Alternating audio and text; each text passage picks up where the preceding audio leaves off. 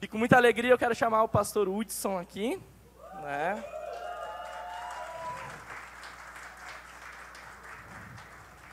Está com a sua esposa, a Dete. Cumprimentem ela. É. E o pastor Hudson, quem é que conhece o pastor Hudson aí? Amém. Tá trazendo uma palavra, o pessoal já te conhece já.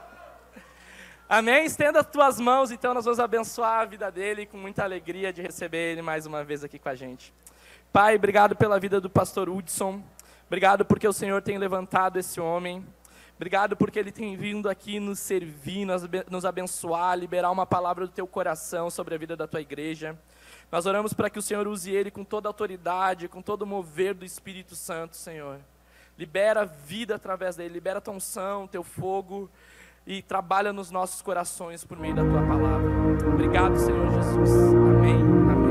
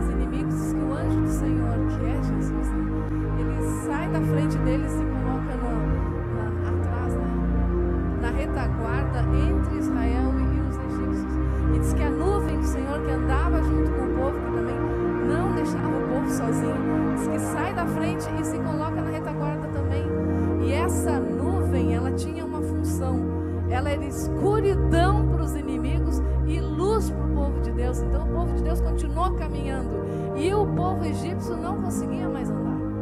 Tu o que a função que Deus faz, para nos proteger? Ele coloca uma nuvem de escuridão para os nossos inimigos. Eles ficam confundidos, eles não conseguem nos alcançar.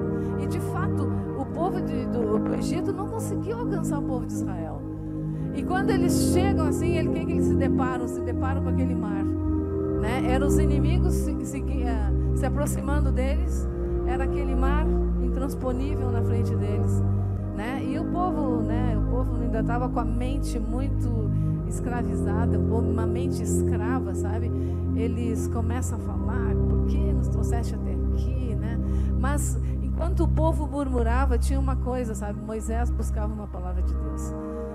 E quando Moisés recebia uma palavra de Deus, o sobrenatural de Deus acontecia. Isso é fantástico. E diz que Deus diz para ele: diga ao povo que marche, sabe? Mas o Senhor manda que Moisés levante a mão Agora a gente estava aqui levantando a mão para abençoar. Olha a, a, intensidade, o poder de Deus, né, que se manifesta.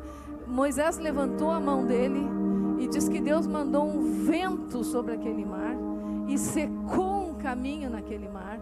E diz que levantou as águas como uma parede, tanto à direita quanto à esquerda, e o povo marchou em seco sobre aquele mar. Sabe, a, o poder de Deus sendo manifestado. E aquele povo de Deus entra, entra sobre o mar e atravessa. E os inimigos pensavam que iam passar também por aquele lugar seco, sabe? Quando chegou no meio, exatamente no meio daquele mar, os seus inimigos com seus carros, com seus cavaleiros, com seus cavalos, assustadoramente, como se fosse vencer, né? Às vezes o inimigo ele se levanta contra nós e parece que vai vencer. Quando chegou no meio daquele mar, Deus botou uma confusão no meio deles. Diz que as rodas dos carros começaram a trancar. E eles começaram a se dar conta. Vamos fugir daqui, eles começam a dizer. Porque o, o Senhor está junto do seu povo e está contra nós. Só que não tinha mais como fugir, né? Eles estavam ali. E o que, que Deus fala para Moisés, que já tinha chegado do outro lado? Diz para ele assim: ó, levanta a tua mão sobre o mar. E quando Moisés levanta a mão sobre o mar, diz que as águas se fecham, se fecham sobre seus inimigos e nunca mais eles viram aqueles inimigos, foram sucumbidos naquele mar, sabe? Que poder é esse que tinha na mão de Moisés, né? Que levantou a mão e abriu o mar, levantou a mão e fechou o mar. Não era a mão de Moisés, mas era a palavra de Deus usando a mão de Moisés. Então a palavra de Deus é que traz o sobrenatural, sabe? E o Senhor está aqui essa noite para fazer o sobrenatural, através da Sua palavra, em nome de Jesus. Amém.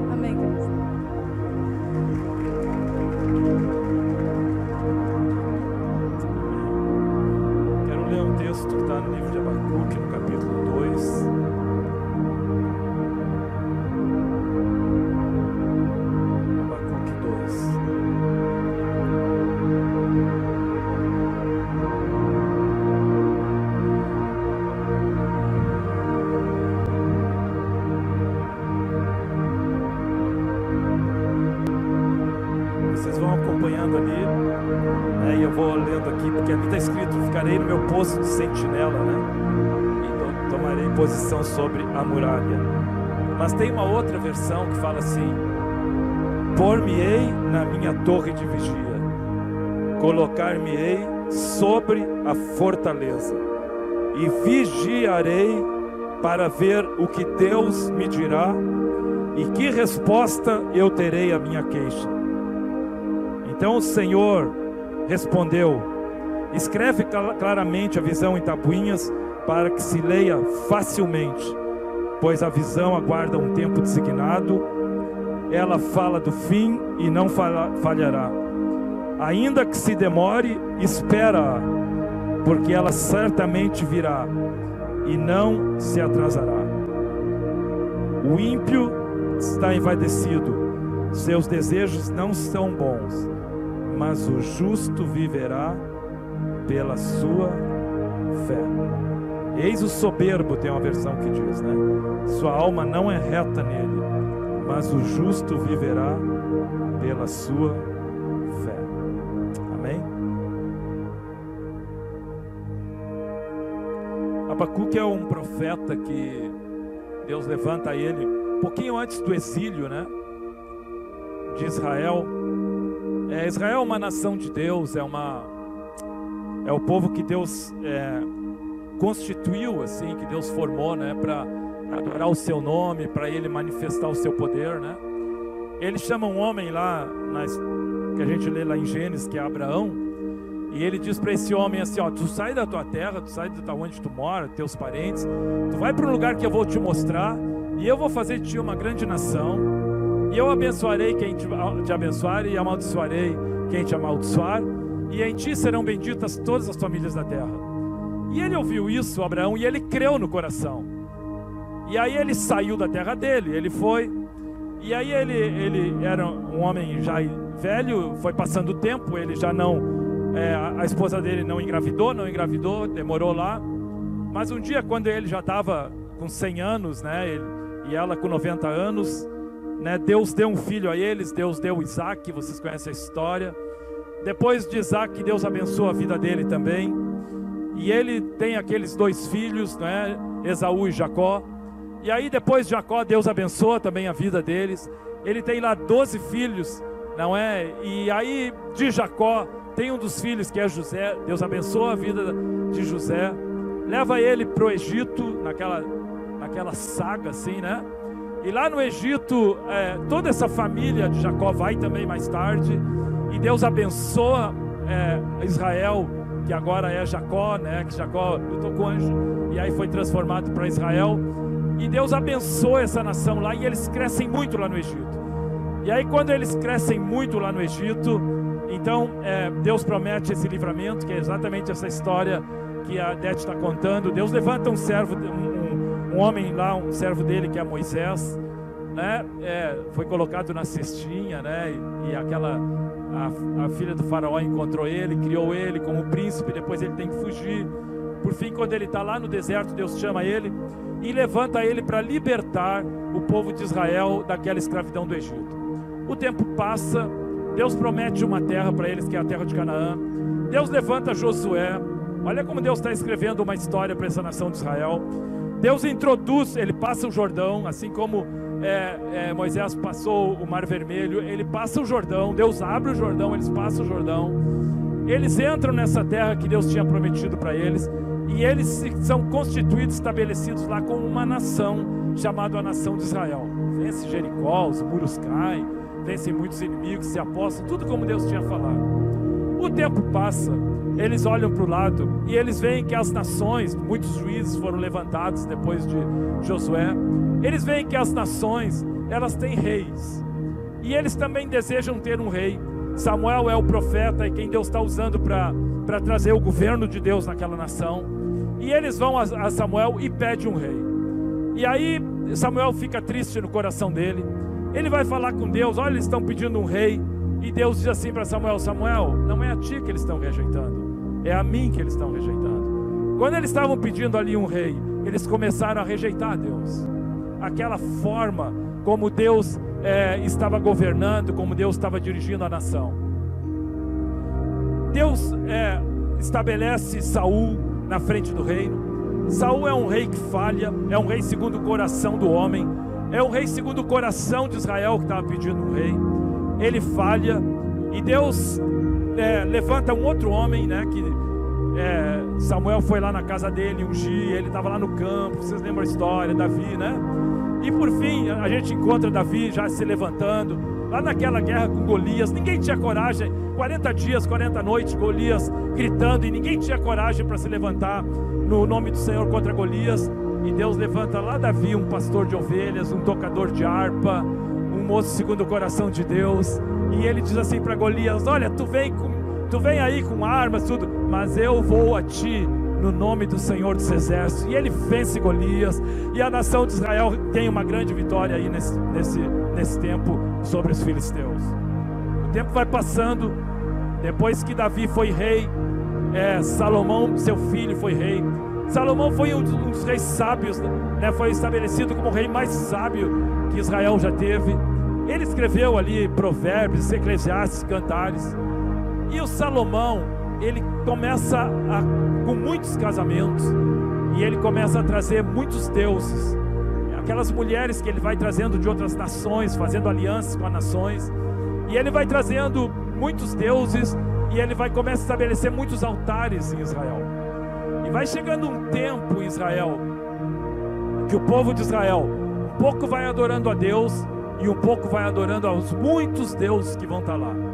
Então vai ficando uma adoração não é compartilhada, né? Uma, uma adoração de altos e baixos, né, com Deus.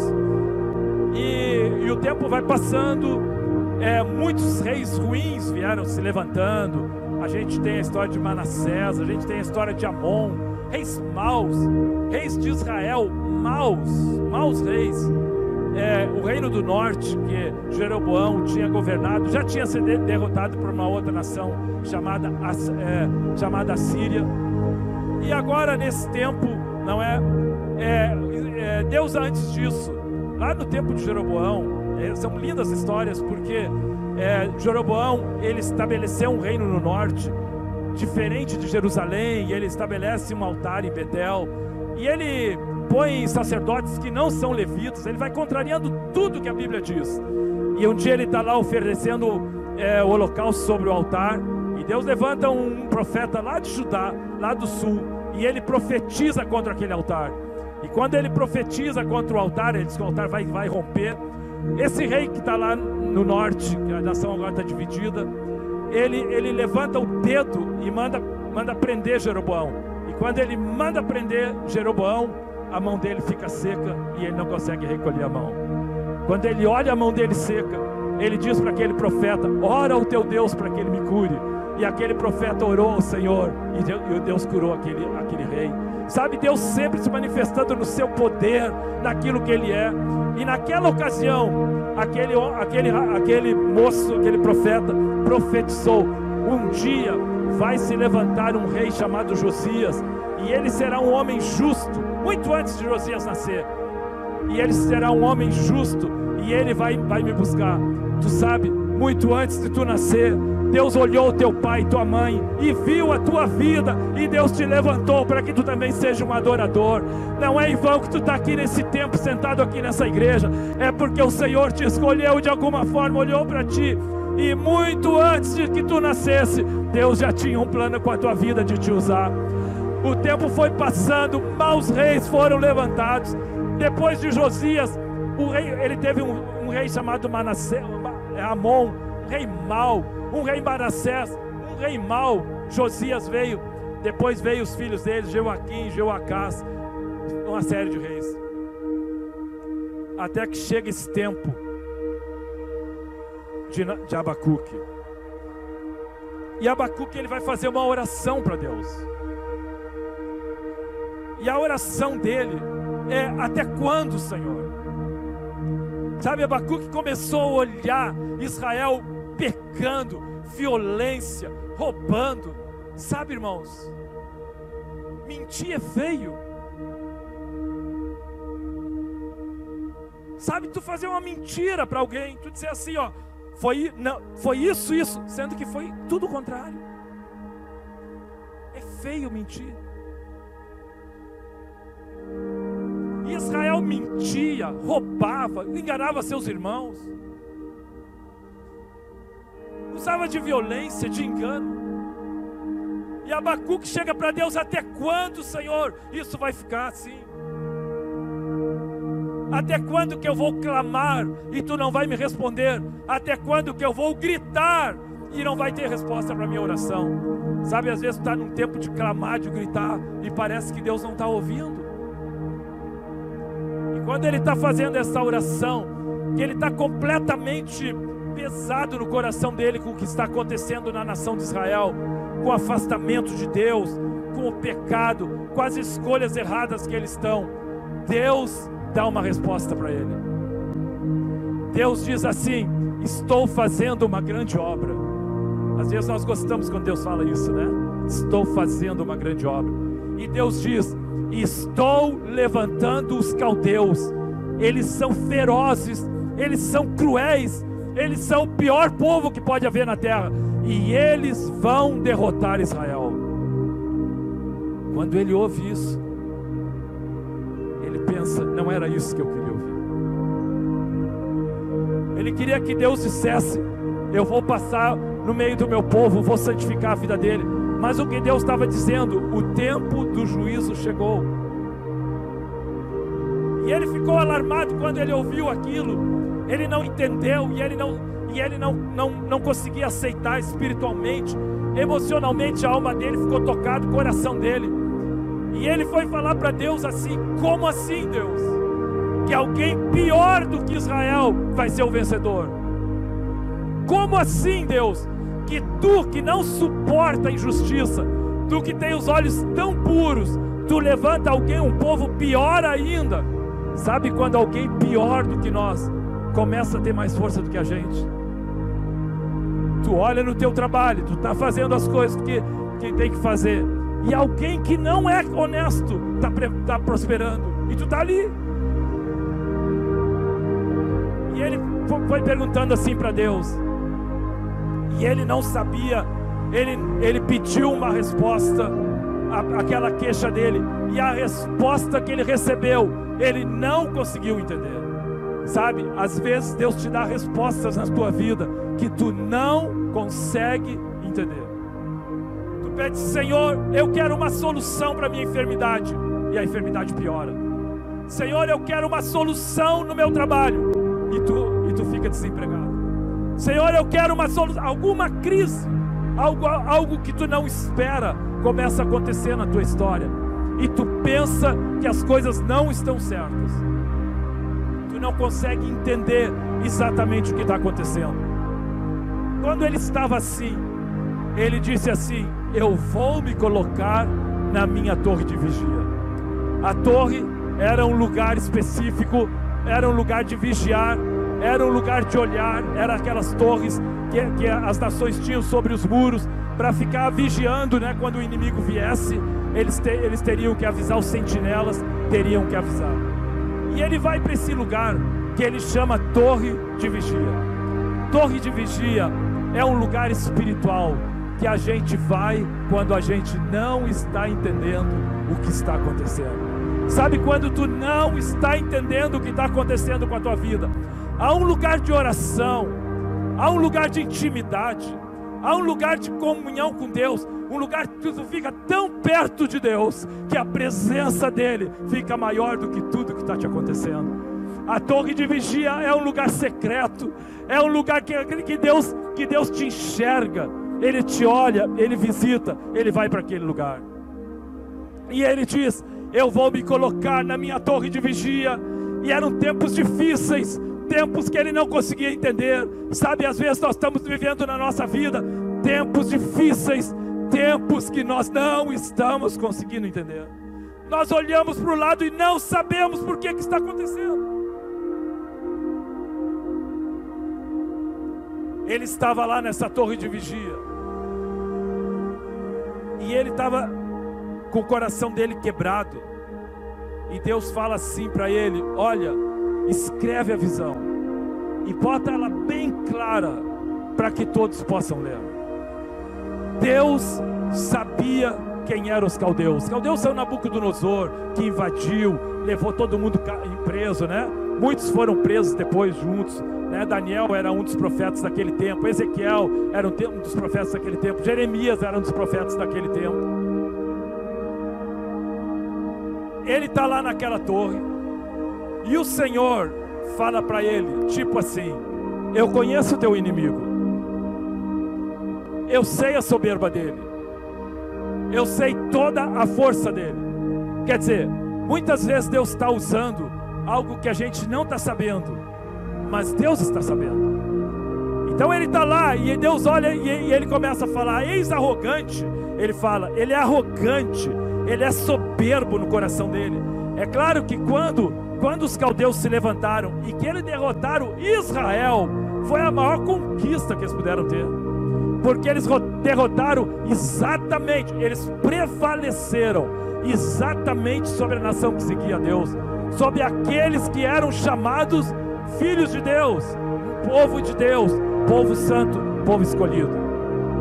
Mas quando ele está lá falando, Deus fala para ele: Olha, eles são soberbos, eles vão ter o, o preço deles, eles vão ter a paga por, aqueles, por aquilo que eles estão fazendo, eu vou julgar eles também. E Deus está falando isso para ele, mas Deus dá um recado para ele. Mas Abacuque, tu não vai viver pelos que os caldeus estão fazendo, estão fazendo, porque o justo viverá pela sua fé.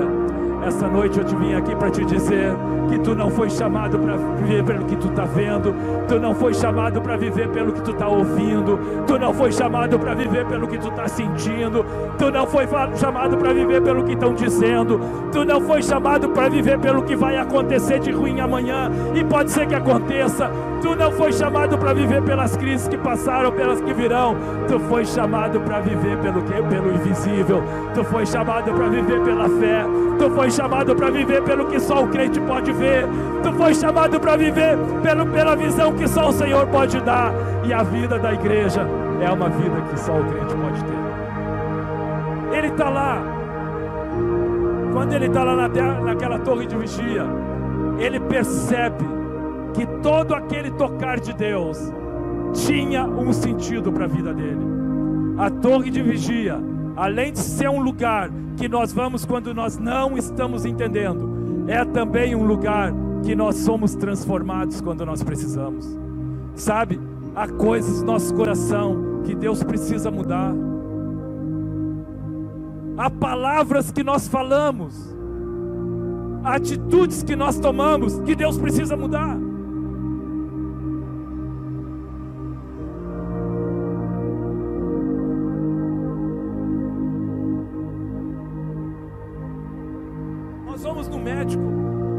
mas quem nos cura não é o médico. Nós trabalhamos, mas quem nos abençoa não é uma instituição simplesmente. Tudo isso é usado por Deus.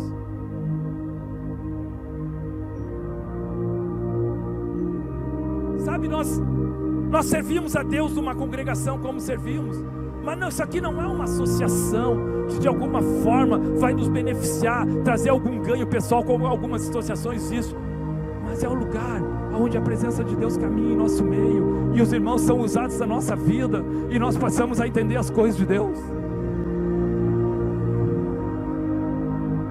Abacuque está lá dentro, ele começa a entender que não são os caldeus que vão fazer a diferença.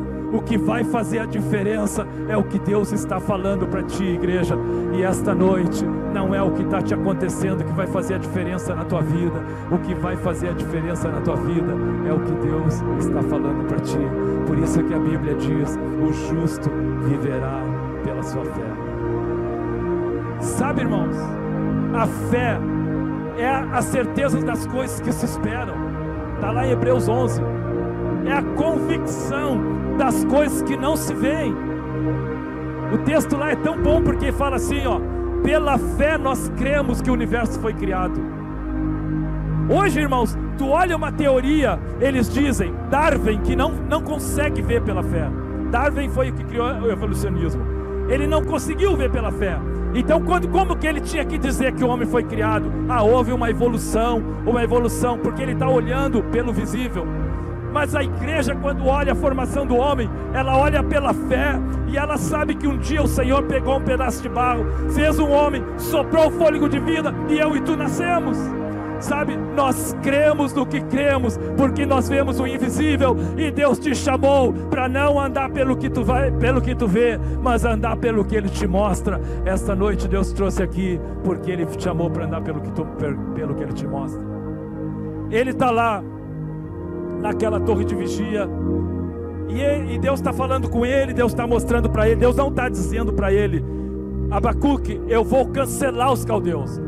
Porque às vezes a gente vai para um lugar de oração para convencer a Deus a fazer o que nós estávamos pensando. Senhor, tu tem que mudar. Tem pessoas que, que quebram por causa disso. Porque daí Deus não, não, não, não é, não está no plano de Deus mudar. E quando Deus não muda, eles ficam bravos com Deus. E diz: Eu orei a Deus e Deus não me ouviu, não respondeu. Eu não quero mais seguir a Deus. Deus não te chamou para que ele possa mudar de ideia. Deus te chamou para que a tua vida possa mudar nas mãos dele. E quando ele está lá naquele lugar, ou quando ele está lá naquele lugar, a palavra de Deus está fluindo. E ele começa a ouvir uma voz.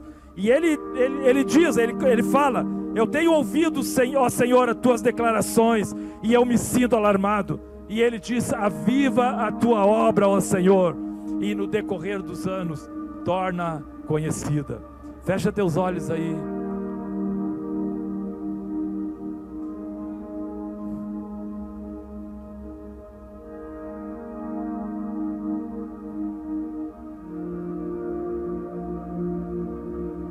Faz tua oração.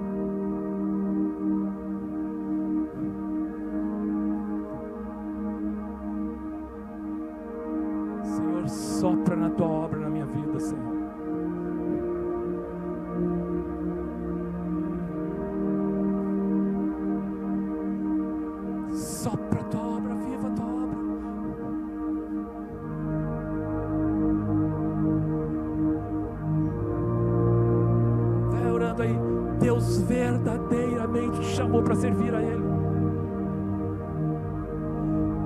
Ainda tu está como a nação de Israel, que um pouco servia a Deus, mas um pouco servia ao que tu pensava. Um pouco tu servia ao que Deus falava, um pouco tu servia ao que Deus queria, ao que tu queria. Mas Deus te chamou para servir a Ele.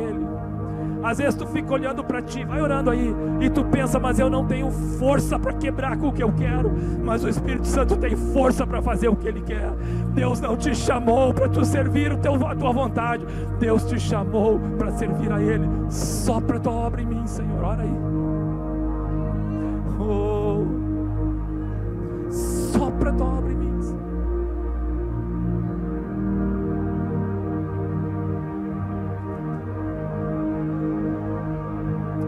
Continuar, mas eu quero que tu ore com a pessoa que está do teu lado. Diz: sopra Espírito Santo.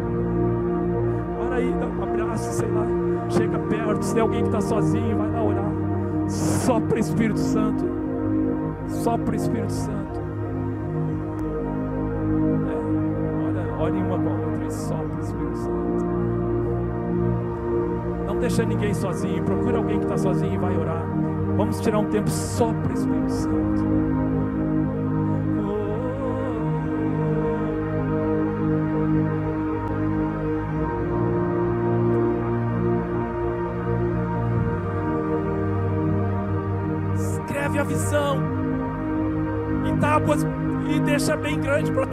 Ler. E depois ele diz: Senhor, aviva a tua obra, sopra o Espírito Santo, torna a tua obra conhecida no passar dos anos. Alguns de vocês foram chamados para evangelizar, outros de vocês foram chamados para aconselhar, outros foram chamados para consolar, outros foram chamados para trazer provisão para a casa do Senhor, trabalhar, romper, trazer, mas todos vocês foram chamados para servir ao Senhor, para inclinar o coração, para dizer: Senhor, tira o que é meu, limpa o meu coração do que é meu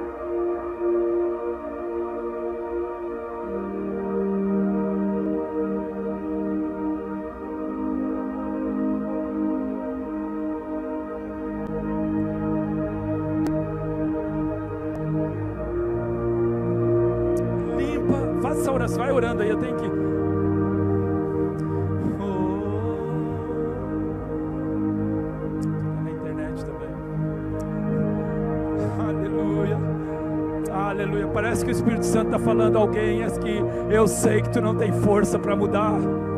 Aleluia. Mas a tua oração vai ser ouvida. Diz: limpa o meu coração, dos meus pensamentos, a minha vontade, limpa o meu coração. O Senhor te escolheu. Quando teu pai e tua mãe foram te gerar, o Senhor tinha um plano com a tua vida. Oh!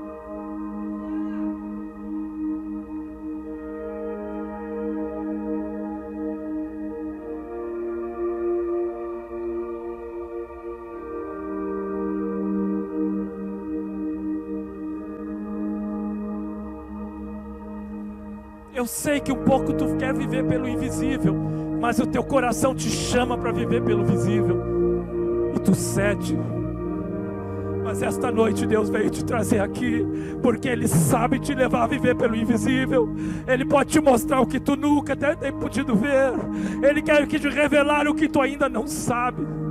Clama a mim e anunciar-te coisas grandes e firmes que tu não sabes. Sopra, Senhor. Quando está passando assim por uma luta, né?